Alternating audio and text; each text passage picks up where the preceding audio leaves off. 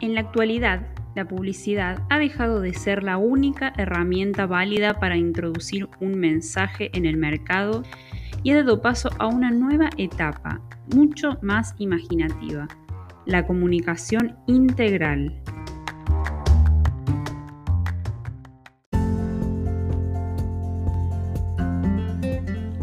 Hola a todos, bienvenidos al episodio número 13 de Lunes Podcast.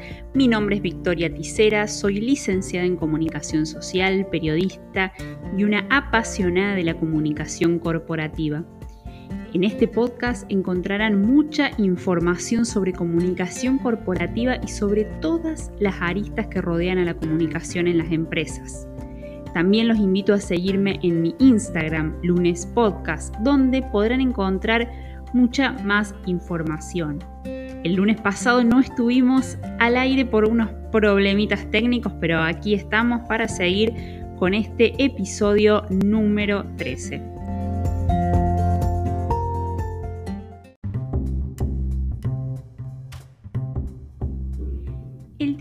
Vamos a desarrollar hoy está asociado a la comunicación externa, o al menos a mí me gusta encuadrarlo dentro de eh, ese rubro. Eh, pero no vamos a hablar de lo que hace a la literalidad del término, que ya lo hemos desarrollado en otros episodios, sino en lo que se, en lo que se relaciona perdón, a su evolución como estrategia de comunicación. Ya hemos dicho que el éxito o el fracaso de nuestra organización va a depender en gran medida de la imagen que proyectamos. Eh, ¿Qué es esto de proyectar una imagen? Básicamente que los públicos tengan un conocimiento, una opinión, una valoración de nuestra organización o bien de los productos o servicios que nosotros ofrecemos. En un comienzo, la publicidad era la principal herramienta o eh, bien lo que se creía era el recurso principal para proyectar una imagen positiva. Hoy, después de numerosos estudios basados en el análisis del mercado y en las experiencias propias de cada organización, se ha descubierto que necesitamos mucho más para posicionar a nuestra empresa de forma positiva que una buena publicidad que cause impacto o un poco de marketing. Y aquí aparece lo que me gusta denominar como comunicación integral.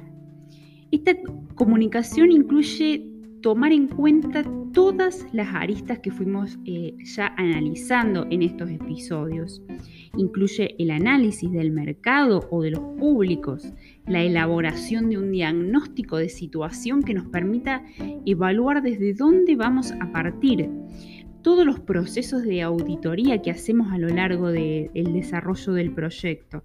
Es decir, hoy, hoy en día la comunicación externa se estudia desde un punto de vista mucho más global que el de hace unos años atrás.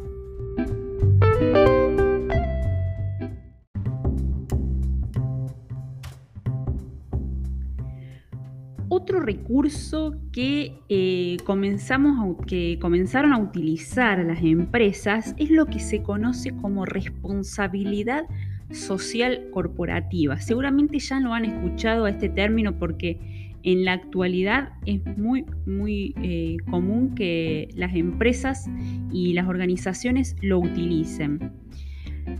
Las compañías han encontrado en este eh, un instrumento muy interesante, pero sobre todo eficaz para demostrar su compromiso con la sociedad.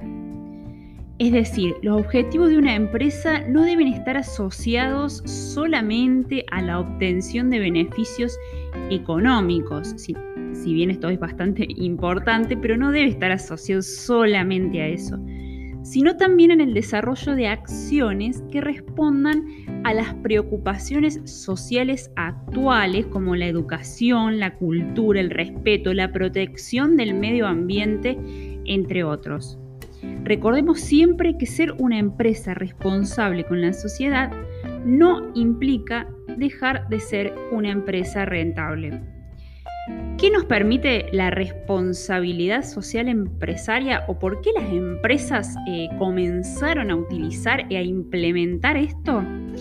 Por un lado, mayor productividad, por otro lado, clientes más leales, una mejor imagen y mayor credibilidad, ventajas competitivas. ¿Por qué? Porque estudios ya que se han realizado sobre este tema afirman que los consumidores establecen una relación muy positiva con las empresas que son socialmente responsables. Pero retomando eh, la evolución del término comunicación externa, ya dijimos que es mucho más integral de lo que era al comienzo, de lo que era hace unos años atrás. Eh, debe ser más dinámica, activa y permanente. Comunicar es algo que, eh, es más allá de, em, informar eh, o enseñar o vender un producto o un servicio. Es como construir confianza a través de la imagen que proyectamos.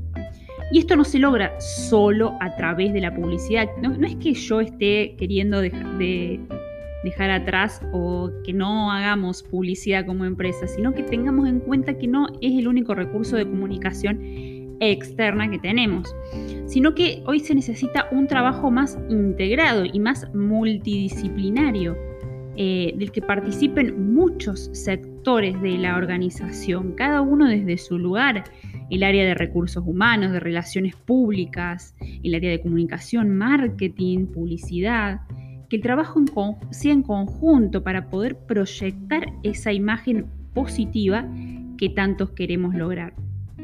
Trabajar en conjunto nos va a permitir que cada sector de los que mencionábamos antes pueda contribuir desde su disciplina, dejando em, de ver a nuestros em, públicos como, como una estadística o como alguien que debemos convencer para que consuma nuestros productos o nuestros servicios. Entender este punto es clave y es parte del desarrollo del término de la comunicación externa al que venimos haciendo referencia. Ya nos intenta convencer para consumir lo que como organización eh, ofrecemos. Hoy funciona a la inversa. Las organizaciones hacen o deben hacer estudios de los públicos, los contextos, de sus necesidades, para luego crear productos o servicios que se adecúen a cubrir esas necesidades con las que nos hemos encontrado que los públicos necesitan.